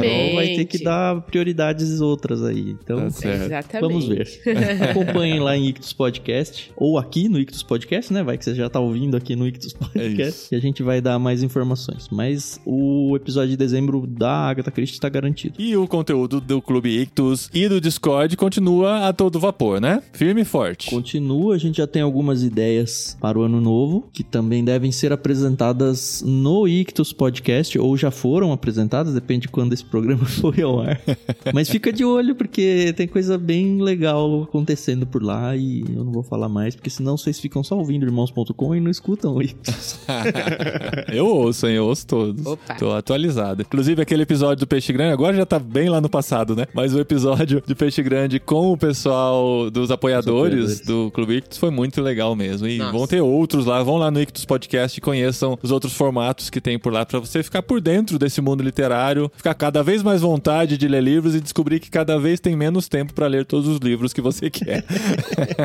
Essa é a grande dificuldade de ouvir aí. o, Ictus Podcast. Beleza, gente? Até mês que vem com o nosso aí. Natal especial. quiser. Jingle Bells, Ô, Jingle Paulinho, Bells. já é a hora da gente renovar os votos para 2024 ou só no próximo episódio? É, só no próximo se Não, renovar, estamos né? gravando em outubro isso aqui ainda. Não, mas é o episódio de novembro. Em dezembro a gente faz o nosso especial com o Poirot e fazendo nossos votos pra 2024. Pra ver se Certo. essa parceria continua, né? Você falou que vai é, parar o em problema janeiro, é só fevereiro, esse enfim. aí, né? A dúvida é essa. Deixa, deixa no ar aí a expectativa e a gente negocia nesse tempo. Eu negocio o passe, né? tá. Valeu, gente. Até mês que vem com o Literário e até semana que vem com nossos episódios regulares no podcast irmãos.com e no Ictus Podcast.